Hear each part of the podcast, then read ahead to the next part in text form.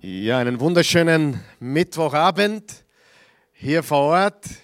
Ein paar Leute sind schon wieder da, zum ersten Mal am Mittwochabend.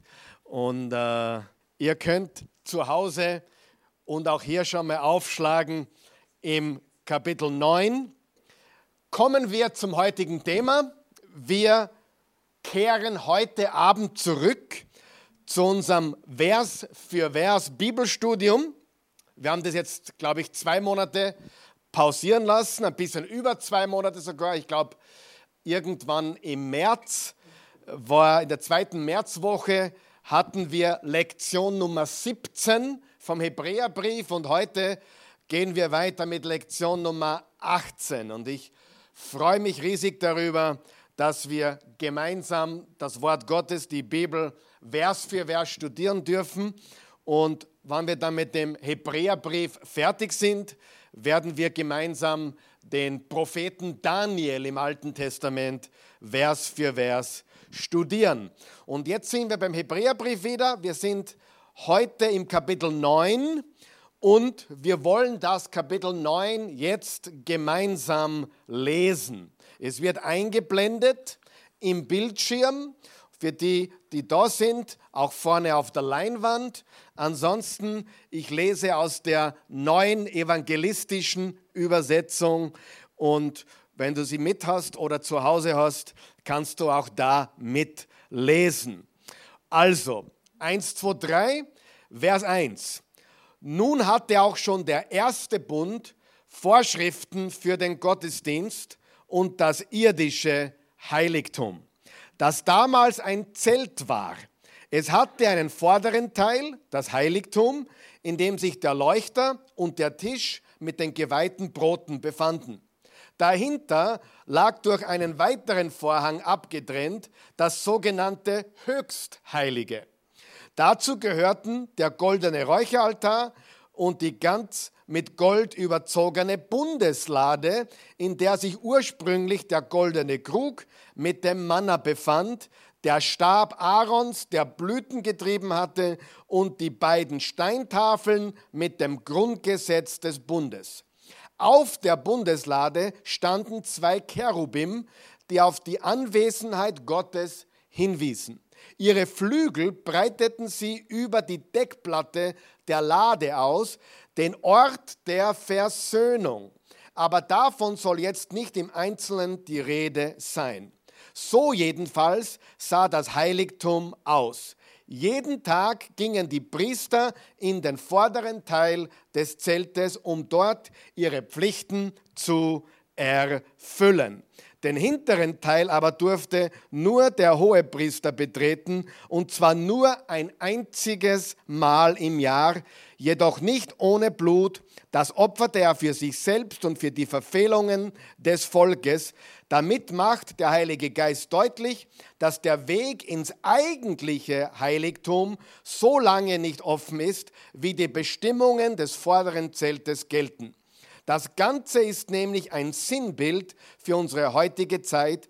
Die vom Gesetz verlangten Gaben und Opfer können das Gewissen der Opfernden nicht wirklich von Schuld befreien, denn diese Vorschriften beziehen sich auf Essen und Trinken und rituelle Waschungen, also auf äußere Bestimmungen, die nur so lange gelten, bis eine neue und bessere Ordnung eingeführt wird. Christus Aber jetzt ist Christus als Hoherpriester der wirklichen Heilsgüter gekommen. Er hat das größere und vollkommenere Zelt durchschritten, das nicht von Menschen gemacht wurde, also nicht von dieser Schöpfung ist, und hat das eigentliche Heiligtum ein für allemal betreten. Er kam auch nicht mit dem Blut von Böcken und Kälbern, sondern mit seinem eigenen Blut und hat uns eine Erlösung gebracht, die für immer gilt. Zwar konnte eine rituelle Unreinheit auch durch Besprengung mit Blut von Böcken und Stieren und mit in Wasser aufgelöster Asche einer jungen Kuh beseitigt werden, doch die so erhaltene Reinheit war nur äußerlich. Das Blut des Messias bewirkt viel mehr, weil er sich in der Kraft des ewigen Geistes Gottes als fehlerloses Opfer dargebracht hat. Sein Blut reinigt unser Gewissen von all diesen toten Werken, damit wir nun dem lebendigen Gott dienen.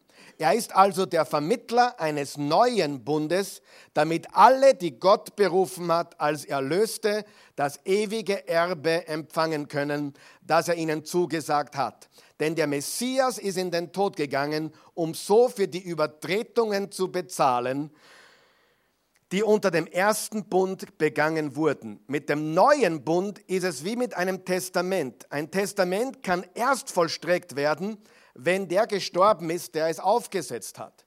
Erst durch seinen Tod tritt es in Kraft. Solange er lebt, hat es keine Bedeutung. Aus demselben Grund konnte schon der erste Bund nicht ohne Blut als Beweis für den Tod in Kraft treten. Denn nachdem Mose dem Volk alle Bestimmungen des Gesetzes vorgelesen hatte, nahm er das Blut von Kälbern und Böcken und besprengte mit Hilfe von Wasser, roter Wolle und Ysopzweigen das Gesetzbuch und das ganze Volk. Dabei erklärte er, das ist das Blut des Bundes, auf den Gott euch verpflichtet hat. Auch das heilige Zelt und alles, was für den Gottesdienst gebraucht wurde, besprengte Mose mit dem Blut. Nach dem Gesetz muss fast alles mit Blut gereinigt werden und ohne das Blut eines Opfers gibt es keine Vergebung. Mit solchen Mitteln müssen also die Einrichtungen des alten Bundes, die ja nur Abbilder der himmlischen Dinge sind, gereinigt werden. Die himmlischen Dinge selbst brauchen bessere Opfer. Denn um sich vor Gott für uns einzusetzen, ist Christus ja nicht in ein von Menschen gemachtes Heiligtum eingetreten, eine Nachbildung des eigentlichen Heiligtums, sondern in den Himmel selbst. Er ging aber nicht in den Himmel, um sich immer wieder zu opfern, so wie der irdische Hohepriester Jahr für Jahr mit dem Blut von Tieren in das Höchstheilige betritt. Wenn das nötig gewesen wäre, hätte Christus schon seit Gründung der Welt viele Male leiden und sterben müssen. Er kam aber nur einmal in die Welt, jetzt am Ende der Zeiten, um durch seinen Opfertod die Sünde zu beseitigen. Und so wie jeder Mensch nur einmal sterben muss und dann vor das Gericht Gottes gestellt wird, so wurde auch der Messias nur einmal geopfert, um die Sünden vieler Menschen wegzunehmen. Wenn er nun zum zweiten Mal erscheinen wird, kommt er nicht mehr wegen der Sünde, sondern wird die endgültige Rettung für die bringen, die auf ihn warten. Wort des lebendigen Gottes. Lass uns beten. Himmlischer Vater, wir danken dir für die wunderbare Zeit, die wir heute Abend verbringen dürfen in deinem Wort. Wir bitten dich jetzt, dass du uns diese, diese gewaltige, tiefgehende Passage, die wir jetzt gelesen haben, öffnest, dass du uns die Augen des Herzens öffnest, damit wir erkennen können, was du uns zu sagen hast. Hilf uns zu verstehen, was es bedeutet, in Christus zu leben und Zugang zu haben zum Thron Gottes. Gut, wir haben jetzt ein ganz langes und tiefgehendes Kapitel äh, gelesen, nämlich Kapitel neun des Hebräerbriefes. Das heißt, wir haben die ersten acht Kapitel schon in siebzehn Lektionen sind wir sie durchgegangen und jetzt haben wir Lektion acht und wir werden heute nicht das komplette Kapitel, was wir gelesen haben, kommentieren, sondern nur die ersten zehn Verse. Also wir handeln oder behandeln heute die Verse eins bis zehn. Aber ich möchte dir kurz einen Überblick geben über diese ganzen achtundzwanzig Verse, nämlich das sind drei Abschnitte, drei Abschnitte. Der erste Abschnitt, könnte man sagen, ist, der alte Bund hat ausgedient. Der Gottesdienst, also das Heiligtum des ersten alten Bundes. Der alte Bund hat ausgedient. Der levitische Priester- und Opferdienst ist vorläufig und unvollkommen. Der Gottesdienst, das Heiligtum des ersten oder alten Bundes, Der, also der alte Bund hat ausgedient, der levitische Priester- und Opferdienst ist vorläufig und unvollkommen, der alttestamentliche ist nur Abbild des vollkommenen Gottesdienstes. Der alte Bund ist nur ein Schatten oder ein, eine Andeutung oder eine Ankündigung auf den neuen Bund. Verse elf bis zwölf, Christus bringt den neuen Bund, können wir es bitte wieder groß einblenden, danke, Christus, das einmalige Opfer, der neue Bund zwischen Gott und den Menschen, das Blut des Hohepriesters Jesus Christus als Grundlage des neuen Bundes und der ewigen Erlösung und der Hohepriester, Jesus, der Hohepriester der wirklichen Güter und Mittler eines neuen Bundes. Und dann der dritte Abschnitt, das bessere Opfer, Christus das einmalige und endgültige Opfer, Christus vollkommene Opfer und seine gewaltige Heilsbedeutung für die Gläubigen. Das heißt, wir haben drei Abschnitte im neunten Kapitel. Der erste Abschnitt behandelt den alten Bund und dass dieser ausgedient hat. Der zweite Abschnitt, Christus bringt den neuen Bund. Und der dritte Abschnitt, das bessere Opfer. Also Jesus Christus ist das Opfer und er ist der, der uns das bessere Opfer gebracht hat. Und was ist das Schlüsselwort im Hebräerbrief, haben wir gesagt? Das Wort besser. Der neue Bund ist besser als der alte Bund. Und im Abschnitt Kapitel neun, Vers eins bis Kapitel zehn, Vers achtzehn, also dieser ganze Abschnitt, erläutert der Autor des Hebräerbriefes ausführlich, wie das Opfer des Sohnes, Jesus, für die Sünden der Menschen besser ist als die Opfer, welche die Priester des alten Bundes gebracht haben. Er bringt seine Ausführungen über das überlegene Hohepriestertum Christi zu einem absoluten und herrlichen Höhepunkt. Und eine der wichtigsten Erkenntnisse vom Hebräerbrief ist der, dass Jesus besser ist. Er ist besser als alles, was wir im Alten Testament lesen. Er ist besser als die Propheten, er ist besser als die Engel, er ist besser als Mose, er ist besser als Josua, er ist besser und überlegener als die Hohepriester im Alten Testament. Jesus ist überlegen und besser als alles andere, was im Alten Testament geschrieben steht. Das heißt auch, dass er besser ist als alle Opfer im Alten Testament. Weil die Opfer im Alten Testament konnten natürlich keine Sünden wegnehmen. Sie haben nur hingedeutet auf den Kommenden. Und was wir in diesem Kapitel lernen, wir lernen hier sehr viel und man könnte hier Tage verbringen, aber Gott ist heilig. Und ich will, dass du kurz einmal drüber nachdenkst, wie ein Jude oder ein alttestamentlicher Mensch Gott betrachtet hat. Ja? Stell dir das einmal bildlich vor. Wie hat ein Jude, ein Israelit Gott betrachtet? Na, Gott ist heilig. Gott ist unnahbar. Er ist fern. Er ist distant. Er ist weit weg. Du sagst, naja, das ist aber nicht, was die Bibel im Neuen Testament lehrt. Da steht, dass er uns nahe ist, dass wir zum Thron der Gnade hinzutreten dürfen, richtig? Aber du musst es verstehen, im Alten Testament hatten die Menschen noch einen ganz anderen Zugang zu Gott. Es war nicht so, dass jeder da hineingehen äh, konnte ins Heiligtum oder ins Allerheiligste. Nein, nein, da konnte nicht jeder hingehen und mit Gott Gemeinschaft haben. Man darf nicht einfach so zu Gott kommen. Noch einmal, versuche Gott zu sehen von einem alttestamentlichen Menschen. In ihren Augen war es so, dass Gott weit weg war, dass nur bestimmte Menschen wie Moses und Aaron, die Hohenpriester und die gewöhnlichen Priester, die konnten hinzutreten ins Heiligtum. Aber kein gewöhnlicher Mensch durfte hinzutreten. Es war so im Alten Testament, es war auch gut, es war auch echt, es war der echte Gott, den sie anbeteten, aber man durfte sich ihm nicht nähern. Noch einmal, wir reden vom Alten Testament. Das klingt jetzt für einige schockierend, man durfte sich Gott nicht nähern. Das kam durch Jesus, wisst ihr das? Durch Jesus dürfen wir uns Gott nähern. Aber ein Jude im Alten Testament, wenn du schon einmal in Israel warst und einmal nur versuchst, hinzuzukommen zur Klagemauer, du hast einige Barrieren zu überwinden. Da kannst du nicht einfach hingehen und sagen, da bin ich. Da, ist, da sind einige Blockaden und Kontrollen, bis du überhaupt zu diesem Überrest der Tempelmauer gelangst. Und ein Jude im Alten Testament, für den war ganz klar, Gott ist heilig, Gott ist fern, Gott ist distant. Ich kann nicht einfach zu Gott kommen, wann und wie ich will.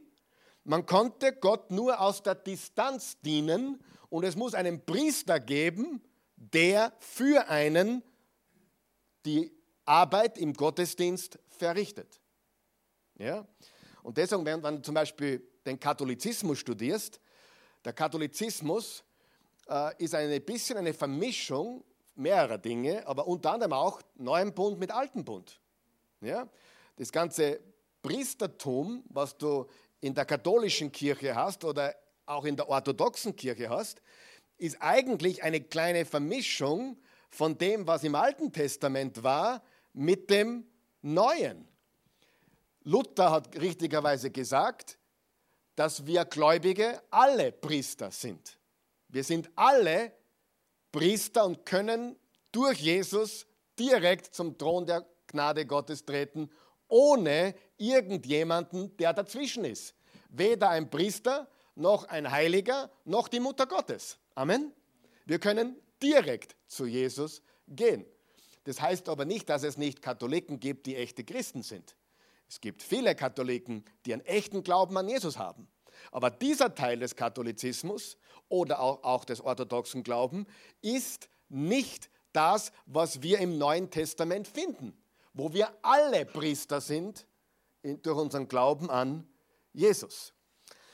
Also, im Alten Testament, und darum, darüber handeln die ersten zehn Verse, konnte man Gott nur aus der Distanz dienen über einen Priester, der in das Heiligtum gehen konnte, jeden Tag, und in das Allerheiligste konnte nur der Hohepriester gehen, einmal im Jahr.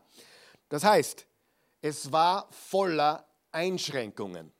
Wie ich das vorbereitet habe die letzten zwei Tage, habe ich sehr an unsere Corona-Zeit denken müssen. Es gibt viele Einschränkungen. Wie gesagt, äh, die konnten nicht einfach hingehen ins Allerheiligste, in die Gegenwart Gottes. Man könnte das Alte Testament folgendermaßen formulieren, oder man könnte dieses Tempelsystem oder diese Stiftshütte folgendermaßen äh, formulieren: Zutritt verweigert oder betreten verboten. Ähm, das ist sehr wichtig. Das Alte Testament hatte keinen uneingeschränkten Zugang zu Gott. Verstehen wir das? Das ist das Alte Testament. Und der Gottesdienst im Alten Testament war fokussiert auf drei Dinge. Schauen wir uns diese drei Dinge kurz an und dann gehen wir näher darauf ein. Der Gottesdienst im Alten Testament war fokussiert auf drei Dinge. Erstens, einen irdischen Ort. Einen irdischen Ort. Zweitens, einen irdischen Priester. Und drittens, irdische Opfer. Spezifisch Tieropfer, die geschlachtet werden mussten. Und darüber wollen wir jetzt kurz reden, nämlich erstens über den irdischen Ort. Ähm, Im Verse eins und zwei steht Folgendes: Nun hatte auch schon der erste Bund Vorschriften für den Gottesdienst und das irdische Heiligtum, das damals ein Zelt war. Wovon ist hier die Rede? Er redet hier von der sogenannten Stiftshütte. Äh, Im zweiten Mose fünfundzwanzig, acht bis neun, da hat Gott dem Mose ganz klare Instruktionen gegeben. Da steht Folgendes: Sie sollen mir ein Heiligtum bauen, weil ich unter ihnen wohnen will. Ich habe dir das Modell dieser Wohnung samt ihren Einrichtungsgegenständen gezeigt. Dementsprechend sollt ihr sie bauen. Was war die Anweisung an Mose? Bau mir ein Zelt, bau mir eine Stiftshütte, bau mir einen Tabernakel. Also das hebräische Wort ist das Wort Mishkan und bedeutet buchstäblich Wohnung, Gottes Wohnung. Wir kennen es als Stiftshütte oder Stiftszelt, Tabernakel oder auch Zelt der Begegnung. Zelt der Begegnung. Und das ist dieser irdische Ort. Ich zeige euch jetzt zwei Bilder, damit du dir vorstellen kannst. Das erste Bild ist die Stiftshütte. Das, ist, das kann man in Israel sogar als ein, ein Nachbau der Stiftshütte. Das kann man in der Nähe von Eilat, ist das, glaube ich. Da kann man das beobachten oder anschauen. Und so hat das ausgeschaut. Aber jetzt zeige ich euch den Plan des Ganzen, damit du dir vorstellen kannst, was da war. Also, ich muss da schauen, damit ich es besser lesen kann. Du hast hier äh, verschiedene Bereiche, der äußere Vorhof, das Tor, der Brandopferaltar, das Waschbecken. Und dann hast du zwei Bereiche. Sag mal zwei Bereiche. Das Heilige und das Allerheiligste. Das ist sehr wichtig, weil davon redet er. Er redet in dieser Passage von, von das Heilige und vom Allerheiligsten oder vom Höchstheiligen. Das waren zwei Räume oder zwei Kammern. Und das werden wir uns gleich anschauen. Und dieses Zelt oder diese Stiftshütte war beweglich. Beweglich. Später dann, als sie im Land Israel waren, war, wurde es ein Tempel. Salomo hat einen Tempel gebaut. Es war das gleiche Prinzip, das gleiche Konzept, die gleiche Infrastruktur, die wir da eingeblendet sehen. Ähm, nur, das eine war beweglich, weil sie waren ja unterwegs. Und dann, als sie im Land war, gab es einen Tempel aus Stein. Aber es ist im Prinzip ein und dasselbe. Das, was in der Stiftshütte war, war auch im Tempel. Alles klar? Gleiche, gleiche Prinzip. Und was uns diese Stiftshütte oder dieser Tempel immer wieder vermittelt ist, und das ist sehr wichtig zu verstehen, Zugang war nicht möglich. Der Zugang war blockiert. Der Zugang war eingeschränkt. Die Botschaft war ganz klar. Ich habe keinen uneingeschränkten persönlichen Zugang zu Gott. Wenn die Leute damals nach Jerusalem marschierten, wo mussten sie hin, um anzubeten? Nach Jerusalem. Bereits am Weg in die Stadt hinein wurden sie kontrolliert. Dann kamen sie immer näher. Also es gab eine Barriere nach der anderen. Dann gab es den äußeren Hof, äh, den Hof der Heiden, dann gab es den inneren Hof, dann gab es den Hof der Frauen und, und dann gab es den Hof, wo, wo die Frauen nicht mehr hineinkommen durften. Dann gab es das Heilige, wo nur die gewöhnlichen Priester hinein durften. Und dann gab es das Allerheiligste, wo nur die Nummer eins hinein durfte, nämlich der Hohepriester. Und wie oft? Jeden Tag? Einmal im Jahr am großen Versöhnungstag. Du sagst, ist das alles wichtig? Das ist sehr wichtig, weil uns das zeigt, dass es eine Barriere, eine Blockade nach der anderen gibt in die Gegenwart Gottes. Warum ist das so wichtig? Weil Jesus genau das verändert hat.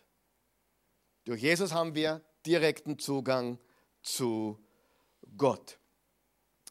Ähm, also ein, ein Jude im Alten Testament hatte keinen uneingeschränkten persönlichen Zugang zu Gott. Das wirft natürlich ein paar Fragen auf bezüglich des Priesters, bezüglich der Opfer. Bringen es die überhaupt? Ja, bringt's, bringt's der? Hat das überhaupt einen Sinn, wann das jeden Tag passieren muss und einmal im Jahr im Allerheiligsten? Bringen sie es? Schaffen sie es? Und die Antwort ist nein. Nein. Diese Opfer, diese Tieropfer haben es nicht gebracht. Waren sie deswegen sinnlos? Auch nicht. Weil sie deuten auf den hin, der es bringen wird. Wer ist das? Jesus. Alles, was im Alten Testament steht, deutet auf den hin, der es bringen wird. Also wir lernen, wir brauchen einen echten Retter. Wir brauchen einen richtigen Hohepriester. Und die wichtige Erkenntnis, und das bitte einblenden, all diese Dinge waren provisorisch, vorläufig und vorübergehend. Sagen wir das gemeinsam. Sie waren provisorisch, vorläufig und vorübergehend. Das heißt, wenn du im Alten Testament liest, von all diesen Dingen, von der Stiftshütte, die übrigens beschrieben wird im Exodus, im zweiten Buch Mose, und dann die ganzen Opfer, die gebracht wurden im Levitikus, im dritten Buch Mose. Wenn du das alles durchliest, siehst du, es deutet, es löst das Problem nicht, weil immer wieder Tieropfer gebracht werden mussten. Es löst das Problem nicht äh, auf Dauer, aber es deutet hin auf den, der kommen wird, nämlich Jesus.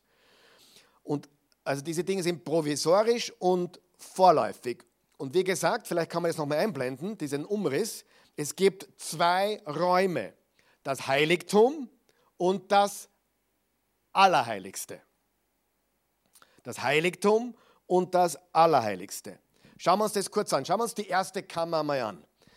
Äh, was war im Heiligtum drinnen? Lesen wir weiter im Vers zwei. Es hatte einen vorderen Teil, das Heiligtum, in dem sich der Leuchter und der Tisch mit den geweihten Broten befand.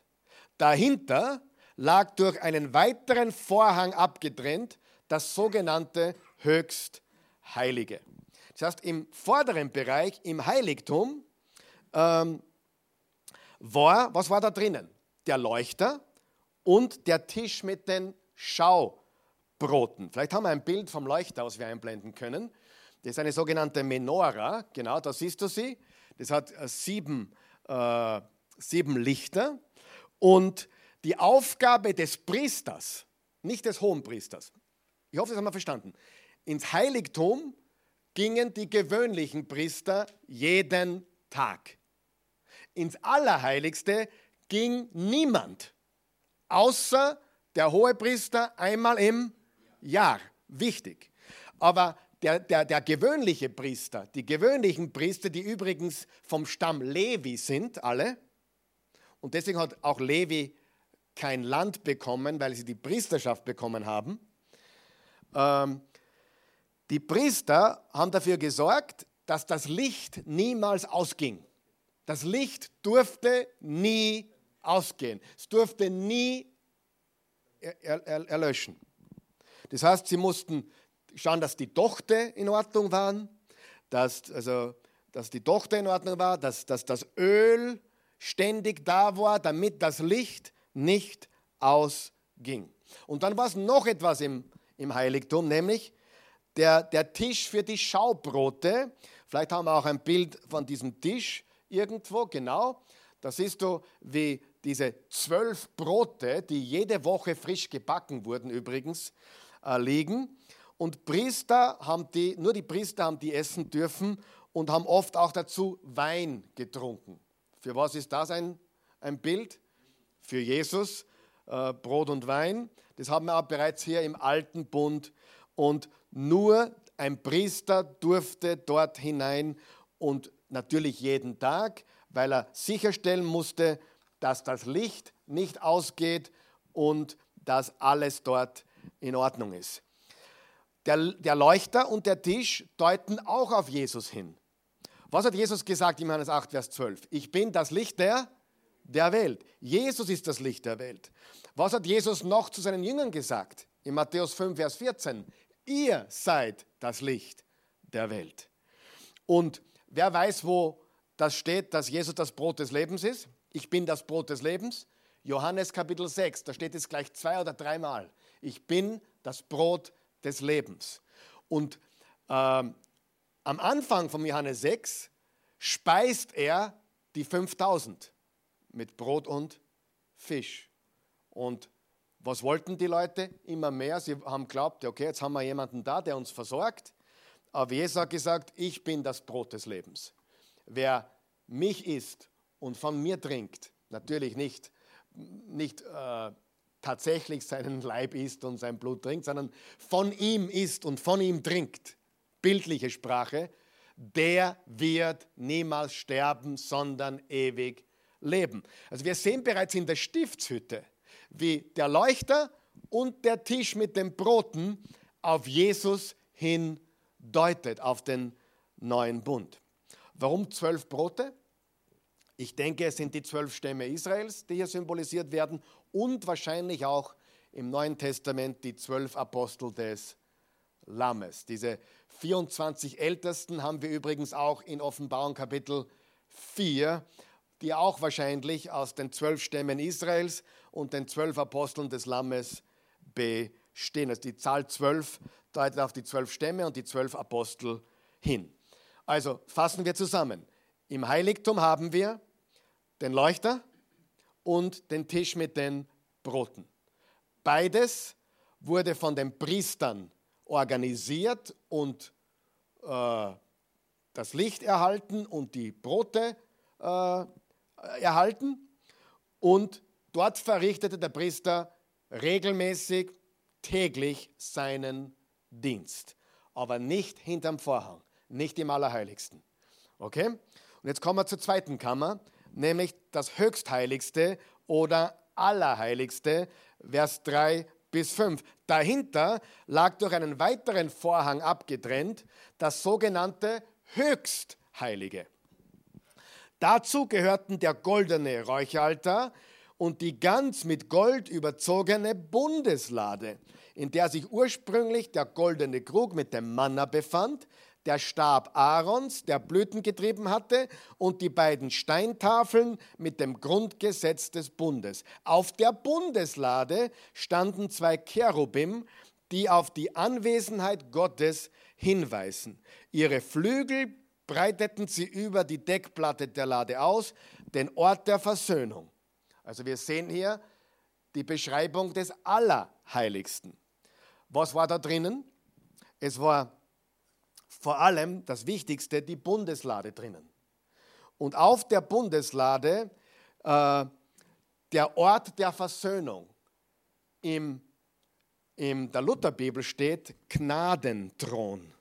Der Gnadenthron steht da. Ähm, genau, na, Gnadenort. Der Gnadenort. Auf der Bundeslade war der Gnadenort oder der Ort der Versöhnung. Und dann haben wir was ganz Wichtiges hier, nämlich den Vorhang. Was symbolisiert der Vorhang schon wieder? Einschränkung, Blockade. Du kannst nicht hinein. Ja? Aber das war nur der letzte Vorhang. Am Weg dorthin war ein Tor, war ein Tor, war ein Vorhang und dann war noch ein Vorhang. Man hat also immer wieder gesehen, du kannst nicht hinein in die Gegenwart Gottes. Der Zutritt war verwehrt, der Zutritt war verboten. Sehr wichtig zu verstehen. Im Alten Testament gab es keinen Zugang zu Gott, keinen direkten Zugang zu Gott. Nur über die Priester und den hohen Priester.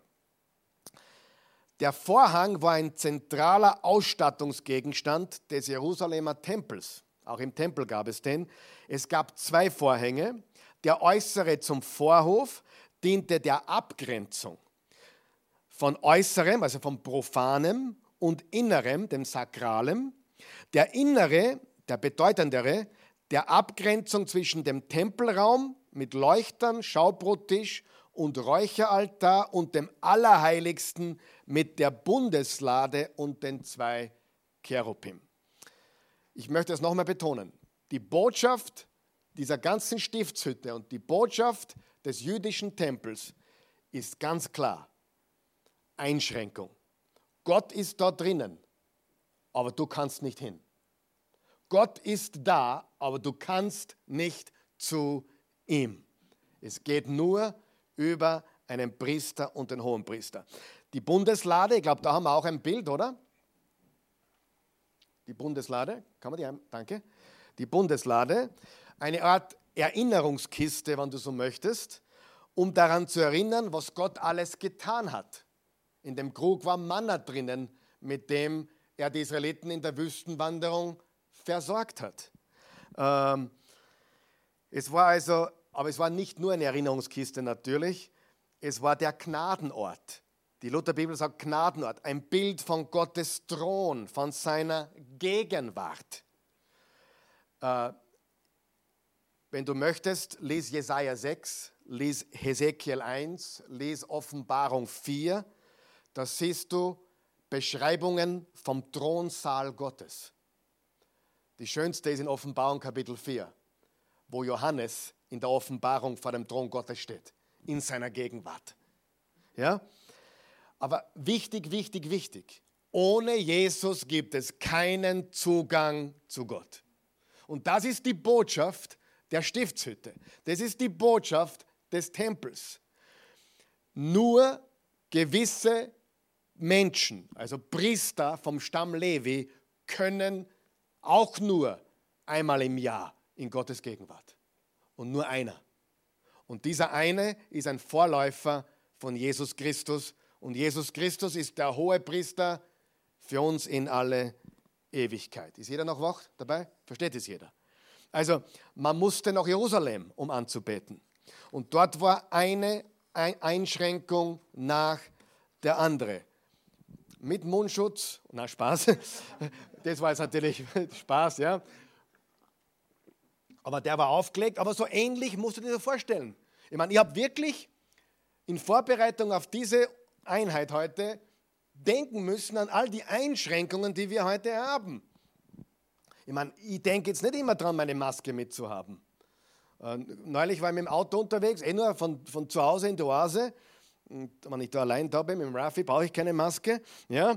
Und dann denke ich, na, jetzt wäre tanken schon klasse. Benzin war schon ein bisschen weit unten. Und dann bin ich stehen geblieben bei der Tankstelle, steige aus, gehe zur Tür. Was sehe ich an der Tür? Nur mit Mundschutz betreten. Ich, ich bin wieder umgedreht, ins Auto gestiegen, in die Oase gefahren. Gott sei Dank war noch genug Sprit drinnen, um es herzuschaffen. Ja? Aber ich konnte nicht hineintreten. Zugang verwehrt. Betreten verboten. Und so ähnlich war das damals. Du konntest nur, wenn du ein gewiss, eine gewisse Person warst, nämlich ein Priester ins Heiligste, und nur wenn du der hohe Priester warst, einmal im Jahr ins Allerheiligste. Ansonsten warst du, war es dir nicht möglich, einzutreten. Also Beschränkungen. Und jetzt kommt die gute Nachricht. Jesus hat das alles verändert.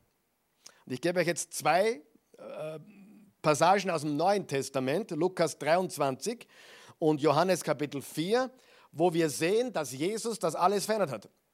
Schau, was passiert, als Jesus gestorben ist am Kreuz. Lukas dreiundzwanzig, Vers vierundvierzig. Inzwischen war es Mittag geworden. Da verlor die Sonne plötzlich ihren Schein. Bis zur Mitte des Nachmittags legte sich eine schwere Finsternis über das ganze Land. Dann riss der Vorhang im Tempel mitten in zwei. Und Jesus schrie: Vater, in deine Hände gebe ich meinen Geist. Mit diesen Worten starb er. Was ist passiert, als Jesus gestorben ist? Der Vorhang im Tempel, die trennende Wand, die Blockade, die Einschränkung ist gerissen, entzwei gerissen. Was lernen wir? Wir lernen, ach so, Halleluja, jetzt, ach so. Wir sehen, Altes, sagen wir es gemeinsam, Altes Testament, Zugang verwehrt. Neues Testament, freier Zugang in Gottes Gegenwart. Amen. Das ist der neue Bund. Und das ist, was hier im Hebräerbrief steht. Jesus starb für dich und mich und der Vorhang, die trennende Wand, die Blockade, die Einschränkung, der Mundschutz, alles weg. Ich freue mich schon drauf, wenn die Mundschutze in, weg sind. Ja? Wenn man es nicht mehr verpflichtend zumindest tragen muss. Ja? Ähm, würde das Leben leichter machen wieder, oder? Aber es ist hoffentlich sinnvoll jetzt und deswegen tun wir es, damit wir gesund bleiben und wieder gesund werden. Aber die Einschränkungen im Alten Testament waren eine Botschaft, die ganz klar war. Du darfst hier nicht hinein. Nur der Priester mit einem blutigen Opfer übrigens. Der Priester alleine konnte auch nicht hinein, sondern er musste was bringen? Er musste ein Opfer bringen. Für sich selbst und für die Menschen. Und dann schauen wir uns noch Johannes vier an. Unsere Vorfahren haben Gott auf diesem Berg hier angebetet. Wer spricht hier? Es spricht hier die Frau am Jakobsbrunnen. Kennen Sie die Geschichte? Die, die, die mit dem fünften Mann oder sechsten Mann, fünfmal verheiratet, jetzt mit dem sechsten Mann und, bitte? Samariterin, die Frau am Jakobsbrunnen. Und sie sagt Folgendes. Und Jesus redet mit ihr, das hätte er gar nicht tun dürfen eigentlich. Als Jude hätte er nicht reden dürfen mit einer Samariterin. Unsere Vorfahren haben Gott auf diesem Berg hier angebetet. Ihr Juden aber sagt, dass nur in Jerusalem der Ort ist, wo man Gott anbeten darf. Glaube mir, Frau, gab Jesus zur Antwort. Es kommt die Zeit. Sag mal, es kommt die Zeit. Der neue Bund. Der war noch nicht, weil Jesus war noch nicht gestorben, wie er das gesagt hat. Versteht ihr das? Ich sage jetzt was ganz was Wichtiges, das wird jetzt einige verblüffen. Wann beginnt das Neue Testament? Mit Jesu Tod und Auferstehung. Das heißt, wenn du, in dem, wenn du Matthäus, Lukas und, und Markus liest, das steht zwar im Neuen Testament, aber die neutestamentliche Zeit, die Gnadenzeit, die Zugangszeit, die, die Vor, der Vorhang ist gerissen Zeit, der Zeit ohne Einschränkungen beginnt nicht mit der Geburt Jesu und nicht mit dem Wirken Jesu, sondern mit seinem Tod und Auferstehung, mit seinem Erlösungswerk. Das heißt, das Neue Testament beginnt eigentlich erst, nachdem er auferstanden ist. Ja? Gut. Und er sagt, die Zeit wird kommen, wo ihr den Vater weder auf diesem Berg noch in Jerusalem anbeten werdet. Ihr Samariter, ihr Samaritaner betet zu Gott, ohne ihn zu kennen. Wir jedoch wissen, wen wir anbeten. Denn das Heil für die Menschen kommt von den Juden. Doch es wird die Zeit kommen. Sie hat ja sogar schon angefangen, wo die wahren Anbeter den Vater in Geist und Wahrhaftigkeit anbeten. Von solchen Menschen will der Vater angebetet werden. Gott ist Geist und die ihn anbeten wollen, müssen dabei von seinem Geist bestimmt und von Wahrheit erfüllt sein. Ich weiß, dass der Messias kommt, der auch Christus genannt wird, sagte die Frau darauf. Und wenn er kommt, wird er uns all diese Dinge erklären.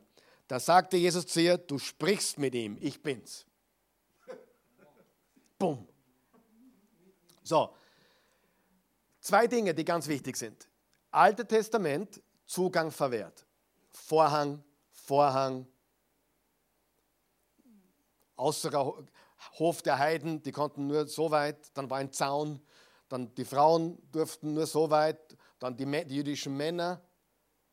Und die jüdischen Männer durften nicht ins Heiligtum. Die durften, da durften nur, durften nur die Priester. Und ein Priester durfte nicht ins Allerheiligste. Da durfte nur der hohe Priester. Das heißt, du hast eine Beschränkung und Einschränkung, eine Umzäunung, eine Mauer, einen Vorhang nach dem anderen. Und als Jesus am Kreuz starb, ist der Vorhang ins Allerheiligste im Tempel zerrissen. Was lernen wir daraus? Durch Jesus haben wir Zugang zum Vater. Was lernen wir aus der Geschichte mit der Samariterin? Wo, was haben die Juden tun müssen, um anzubeten? Sie mussten zum Tempel wo? In Jerusalem. Sie, sie, sie kamen nach Jerusalem, um dort zu opfern, um dort anzubeten. Mal stopp. Das heißt natürlich nicht, dass ein Jude nicht woanders auch anbeten konnte. Er konnte auch woanders anbeten. Aber um besonders anzubeten, musste er nach Jerusalem. Ja, er musste dorthin. Im Tempel musste er seine Opfer bringen und das Passafest und alles, was da stattgefunden hat. Was sagt Jesus? Die Zeit kommt, da ist es egal oder nicht mehr wichtig, ob du dort anbetest, da anbetest oder drüben anbetest. Es geht darum, wie du anbetest, nämlich in Geist und in Wahrheit. Also die Geografie ist nicht mehr entscheidend. Zwei Dinge. Der Vorhang zerreißt. Wir haben Zugang und die Geografie ist nicht mehr entscheidend. Das heißt, du musst nicht nach Jerusalem fliegen, das wäre jetzt eh schwierig im Moment, ja, aber du musst nicht nach Jerusalem fliegen, um Gott zu begegnen. Du wirst das nicht möglich halten, du kannst Gott in Vösendorf begegnen. Du kannst Gott in deinem Wohngebäude begegnen. Du kannst Gott beim Busfahren begegnen. Ja? Durch Jesus Christus ist der Vorhang gerissen.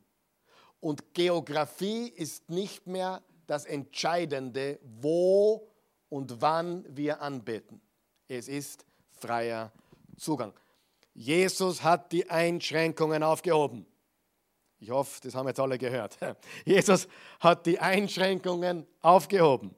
Der Vorhang ist zerrissen und die Geografie, der Ort der Anbetung ist nicht mehr das Entscheidende. Das ist der irdische Ort. Das Alte Testament spricht von diesem irdischen Ort, Stiftshütte oder Tempel. Und dieser irdische Ort ist nicht mehr relevant für uns heute. Wir können Gott durch Jesus Christus alle Zeit und überall zu ihm kommen. Da gibt es ein ganz ein berühmtes Bild von John F. Kennedy. Uh, John F. Kennedy, einer der berühmtesten und auch, er war einer der beliebtesten Präsidenten Amerikas. Ich weiß nicht, wie es heute ist, ich habe keine Ahnung. Ich folge dem nicht so. Aber da gibt es ein ganz ein berühmtes Bild, wo John F. Kennedy im Weißen Haus, im Oval Office sitzt mit allen möglichen Würdenträgern aus aller Welt. Also die, ganze, die ganzen wichtigsten Menschen der Welt haben sich bei ihm im Oval Office äh, versammelt. Und jeder wollte natürlich ein paar Minuten mit ihm reden und äh, Dinge besprechen. Man, er war der mächtigste Mann der freien Welt, äh, war John F. Kennedy in der damaligen Zeit. Und in diesem Bild ist plötzlich der kleine Dreijährige oder Zwei-, Dreijährige oder kleine John F. Kennedy Junior zu sehen, wie er in das Zimmer kommt. Und John F. Kennedy, sein Papa, lässt alle links liegen und bindet ihm die Schnürsenkel. Also er, er rennt zum Papa, bitte binde mir die Schnürsenkel. Und John F. Kennedy lässt alle stehen, alle wichtigen Leute aus aller Welt, und widmet sich seinem kleinen Sohn und bindet ihm die Schuhe. Und ich hoffentlich vergisst du dieses Bild nicht. Denn genau das ist, was wir durch Jesus haben. Wir können uneingeschränkt ins Allerheiligste, nicht ins Oval Office. Das Oval Office erträgt dagegen. Ins Allerheiligste, in die Gegenwart unseres himmlischen Vaters wie ein kleines Kind. Und das ist die Botschaft von, ähm, von dem, was Jesus getan hat. Schauen wir uns den zweiten großen Punkt an, nämlich die irdischen Priester. Wie im Vers sechs steht, so jedenfalls sah das Heiligtum aus. Jeden Tag gingen die Priester in den vorderen Teil des Zeltes, um dort ihre Pflichten zu erfüllen. Das heißt, sie bringen Opfer, kümmern sich um den Leuchter, die Schaubrote et cetera. Sie waren ständig dort und sie mussten immer und immer wieder dasselbe tun. Hier kommt die nächste wichtige Botschaft. Ihr Dienst war nie fertig. Warum ist das wichtig? Was hat Jesus am Kreuz gesagt? Es ist vollbracht. Wichtig, im Alten Testament, es war nie fertig. Es war nie das letzte Opfer dargebracht. Es musste immer wieder ein Opfer gebracht werden. Es war nie fertig. Jesus sagt, es ist vollbracht. Großer Unterschied. Und natürlich haben sich die Leute die Frage gestellt, kann das, was der Priester da macht, wirklich mein Sündenproblem lösen? Natürlich nicht auf Dauer, aber es deutet auf den hin, der es auf Dauer getan hat, nämlich Jesus am Kreuz. Vers sieben, den hinteren Teil aber durfte nur der Hohepriester betreten, und zwar nur ein einziges Mal im Jahr und jedoch nicht ohne Blut. Das opferte er für sich selbst und für die Verfehlungen des Volkes. Sehr wichtig.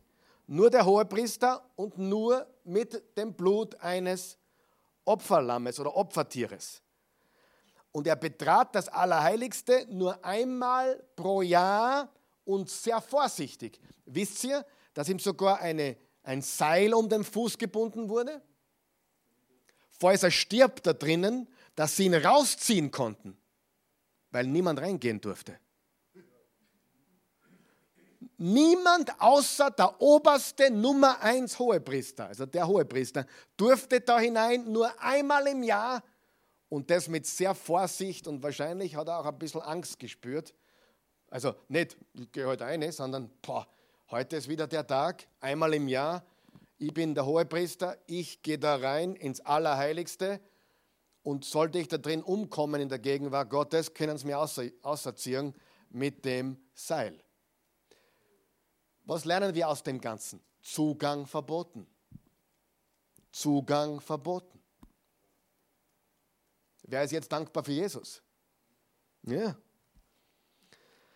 Sogar der Hohepriester hatte keinen unlimitierten Zugang. Und das zeigt uns eine gewaltige theologische Botschaft. Niemand kann vor Gott bestehen. Im dritten. Mose sechzehn, Vers zwei steht Folgendes. Das ist der große Versöhnungstag übrigens, das Kapitel. Und der Herr sprach zu Mose, rede zu deinem Bruder Aaron, dass er nicht zu jeder Zeit in das Heiligtum hineingeht, innerhalb des Vorhangs, vor die Deckplatte, die auf der Lade ist, damit er nicht stirbt. Denn ich erscheine in der Wolke über der Deckplatte. Also Aaron war der Hohepriester, er war der Bruder von Mose. Und Mose musste ihm sagen, hey, du darfst nicht ständig da hinein, sonst stirbst du. Nur einmal pro Jahr. Am besonderen, besonderen Tag, am großen Versöhnungstag. Und jetzt musst du dir vorstellen, das sagt, das sagt er zu seiner Nummer eins. Das sagt er nicht, nicht zu irgendeinem null acht fünfzehn Juden, sondern das sagt er zum Hohenpriester. Verstehst du, was ich meine? Die, quasi der Oberste von den Obersten, nicht einmal du darfst da regelmäßig hinein, sondern nur einmal pro Jahr. Vers acht. Damit macht der Heilige Geist deutlich, dass der Weg ins eigentliche Heiligtum, wo ist das eigentliche Heiligtum? Im Himmel. Solange nicht offen ist, wie die Bestimmungen des vorderen Zeltes gelten. Wo hat Jesus sein Blut geopfert? Im Allerheiligsten im Himmel. Sieh, das, das Heiligtum, was Mose gebaut hat, war ein Replika vom Himmlischen. Die Gegenwart, der Thron Gottes im Himmel, wo echte Cherubim sind, nicht, nicht diese da in der Stiftshütte aus Gold überzogen, sondern echte Cherubim, ein echter Thron, wo Gott wirklich ist. Also es war ein Schattenbild vom Echten. Und Jesus ist aufgefallen in den Himmel, um für uns im Allerheiligsten im Himmel das Opfer zu bringen. Ähm, zwei Worte, die das Alte Testament beschreiben, nämlich noch nicht. Noch nicht. Wenn du fragen würdest, hey, was, was will uns das Ganze sagen? Im Alten Testament noch nicht. Die hatten noch nicht Zugang zum Thron der Gnade. Was haben wir im Neuen Testament? Mit Zuversicht. Was können wir mit Zuversicht tun? Lesen wir Hebräer vier, Vers sechzehn. Darum wollen wir mit Zuversicht vor den Thron unseres überaus gnädigen Gottes treten, damit wir Gnade und Erbarmen finden und seine Hilfe zur rechten Zeit empfangen. Lesen wir das noch einmal. Darum wollen wir mit Zuversicht vor den Thron unseres überaus gnädigen Gottes treten, damit wir Gnade und Erbarmen finden und seine Hilfe zur rechten Zeit empfangen. Lass es bitte eingeblendet, ganz wichtig. Dieser Vers. Den haben wir vor, vor Monaten gelernt, im Kapitel vier. Ja? Könnt ihr euch erinnern? Kapitel, das ist Monate zurück. Wir, wollen, wir können mit Zuversicht vor den Thron unseres überaus gnädigen Gottes treten, damit wir Gnade und Erbarmen finden und seine Hilfe zur rechten Zeit empfangen. Siehst du den Kontrast? Altes Testament, kein Zugang, keine Chance. Neues Testament, mit Zuversicht. Altes Testament, Allerheiligste in der Stiftshütte. Jetzt dürfen wir vor den Thron Gottes treten im Himmel. Ohne Einschränkung. Der Zugang ist offen. Du hast uneingeschränkten Zugang zum Vater wie ein Kind. Wie der kleine John beim John F. Kennedy. Die Crème de la Crème ist bei ihm im Oval Office. Und der kleine Bub rennt rein und sagt, Papa, geh bitte, tu mir die Schuhe, Schnursenkel binden. Er lässt alles liegen und stehen. Und widmet sich seinem Kind. Das ist ein perfektes Bild für das, was der Unterschied ist zwischen altem und neuem Bund. Und dann sehen wir noch einen dritten Punkt, nämlich die irdischen Opfer. Vers neun. Das Ganze ist nämlich ein Sinnbild für unsere heutige Zeit. Die vom Gesetz verlangten Gaben und Opfer können das Gewissen der Opfernden nicht wirklich von Schuld befreien. Denn diese Vorschriften beziehen sich auf Essen und Trinken und rituelle Waschungen, also auf äußere Bestimmungen, die nur so lange gelten, jetzt kommt was ganz Wichtiges, bis eine neue und bessere Ordnung eingeführt wird. Und wer hat diese bessere und, und neue Ordnung eingeführt? Jesus. Ähm, Jesus. Das heißt, wir haben in den Versen eins bis zehn jetzt ein Bild kennengelernt vom Alten Bund, vom Gottesdienst im Alten Testament. Das war der Gottesdienst im Alten Testament. Voller Einschränkungen, voller Blockaden, voller Vorhänge, wo du nicht durchkommst. Nur der Priester. Im ersten Petrus zwei, Vers neun steht, wir sind die königliche Priesterschaft durch Jesus Christus. Und es war auch der Vers, den Luther erkannt hat, jeder Gläubige ist ein König und Priester vor Gott. Wir sind Er ist der König der Könige und wir sind, äh,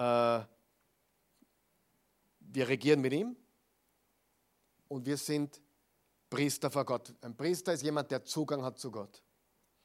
Und jetzt schau, was die nächsten zwei Worte sind, und da werden wir nächste Woche darüber reden, im Vers elf. Nämlich, aber jetzt. Aber jetzt. Aber jetzt. In der Luther, glaube ich, steht Christus aber. Christus aber. Aber jetzt. Christus aber ist gekommen als Hohepriester der zukünftigen Güter und ist durch das größere und vollkommenere Zelt, das nicht mit Händen gemacht, das heißt nicht von dieser irdischen Schöpfung ist. Wir brauchen dieses Zelt nicht mehr, wir brauchen diese Stiftshütte nicht mehr, wir brauchen diesen Tempel nicht mehr. Er wird wieder gebaut werden in Jerusalem, das ist ganz fix, aber wir brauchen ihn nicht mehr, um Zugang zu Gott zu haben. Der Vorhang ist gerissen, wir können Gott begegnen in Wien, genauso wie in Jerusalem, auf dem Berg oder dem Berg oder dort drüben. Es gibt keine Einschränkungen mehr. Jesus hat das alles verändert. Das ist die Botschaft vom Hebräer neun, Vers eins bis zehn. Lass uns beten. Vater im Himmel, wir danken dir für dein wunderbares, heiliges Wort. Wir lieben dein Wort. Dein Wort ist Wahrheit. Dein Wort verändert uns. Dein Wort gibt uns Kraft. Und dein Wort ist die Wahrheit, die wir brauchen. Und die Wahrheit macht uns frei. Jesus, du bist der Weg, die Wahrheit und das Leben. Niemand kommt zum Vater außer durch dich. Wir haben uneingeschränkten Zugang zu unserem Vater durch dich, Jesus. Kein Zaun mehr, keine Mauer mehr, kein Vorhang mehr. Der Vorhang ist zerrissen. Wir haben ewiges Leben. Wir haben uneingeschränkten Zugang zu unserem Vater wie ein kleines Kind. Und Jesus, du hast gesagt, wenn ihr nicht werdet wie die Kinder, könnt ihr Gottes Reich nicht sehen. Und wir wollen heute demütig sein, wir wollen dankbar sein, wir wollen ehrfürchtig sein und wir wollen dir sagen, danke, dass wir Zugang haben zum Thron der Gnade, im Allerheiligsten, im Himmel. Es gibt keine Einschränkung mehr, es gibt keine Trennung mehr. Durch Jesus gehen wir direkt in die Gegenwart Gottes. Wir danken dir dafür. Wir loben und preisen dich für diese gewaltige Wahrheit, dass der Zugang zu dir, Gott, offen ist. Und wie wir nächstes Mal lernen werden, nicht einfach so und nicht einfach irgendwie, sondern durch Jesus. Wir müssen durch Jesus zu dir kommen. Nicht wie wir wollen, nicht durch eine Religion, nicht durch ein Gesetz, sondern nur durch unseren Glauben an Jesus haben wir uneingeschränkten Zugang zum Thron Gottes, zum himmlischen Vater, in der Gegenwart des Allmächtigen. Nichts kann uns mehr hindern. Jesus, du hast gesagt, Jeder, der an mich glaubt, wird ewig leben. Du hast auch gesagt, so sehr hat Gott die Welt geliebt, dass er einen einzigen Sohn gab, damit jeder, der an ihn glaubt, nicht verloren geht, sondern ewiges Leben hat. Wir danken dir dafür. Wir loben und preisen dich. Der Vorhang ist zerrissen. Die Mauer ist zerbrochen. Der Zaun ist niedergerissen. Wir haben direkten Zugang zu dir. In Jesu Namen. Amen. Ist das nicht wunderbar? Hat es jeder verstanden? Hat ein bisschen gedauert, oder? Aber letztendlich ist es klar.